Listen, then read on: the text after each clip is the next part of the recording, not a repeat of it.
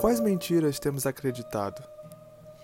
Em uma era repleta de fake news e opiniões tão divergentes que nos bombardeiam a todo instante e de todos os lados, torna-se difícil saber quem está falando a verdade e, ao mesmo tempo, acaba sendo mais fácil aceitar as mentiras que vêm em nossa direção.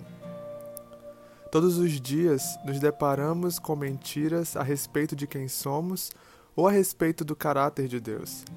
Mentiras nas quais temos acreditado por tanto tempo que nem sequer lembramos quando elas nos foram ditas.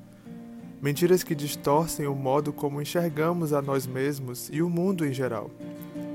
Quando vivemos debaixo de uma mentira, em qualquer área de nossas vidas, estamos presos a uma falsa ideia que nos impede de viver a plenitude que Deus tem para nós. Nossa identidade, nossos relacionamentos interpessoais e principalmente o nosso relacionamento com Deus. Todas essas são áreas fortemente atingidas pelas mentiras que acreditamos ao longo do tempo.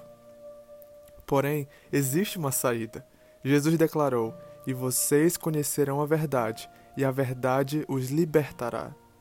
A arma para desfazer uma mentira é substituí-la com uma verdade. E para isso, precisamos primeiramente conhecer a verdade. Eu sou o caminho, a verdade e a vida, declarou Jesus. Cristo é a verdade, e esta é a primeira verdade que precisamos conhecer. Depois de conhecer a verdade, o próximo passo é crer. E crer é um exercício diário de fé. Fé naquilo que muitas vezes ainda não vemos, mas ainda esperamos. Nossa fé precisa ser exercitada diariamente, pois todos os dias somos bombardeados pelas mentiras que insistem em tentar conquistar o espaço que antes tinham em nossas vidas. Por isso, devemos constantemente erguer o escudo da fé mencionado pelo apóstolo Paulo em Efésios capítulo 6. Acima de tudo, levantem o escudo da fé, com o qual vocês podem apagar os dardos inflamados de Satanás.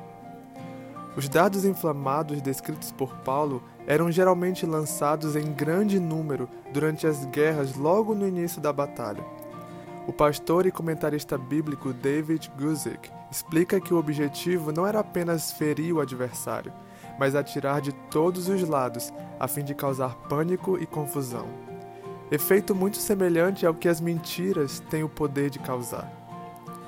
Porém, a palavra de Deus nos ensina como combatê-las, tomando o escudo da fé. O termo utilizado no texto original tem o mesmo significado de levar algo consigo como companheiro. O escudo da fé precisa ser nosso companheiro em todos os momentos. Dessa forma, não seremos pegos desprevenidos quando as mentiras de Satanás forem lançadas contra nós. E mesmo quando elas vierem em nossa direção, não precisamos ter medo, pois conhecemos a verdade e cremos, como declarou o salmista. Nossa esperança está no Senhor, pois Ele é o nosso socorro e o nosso escudo.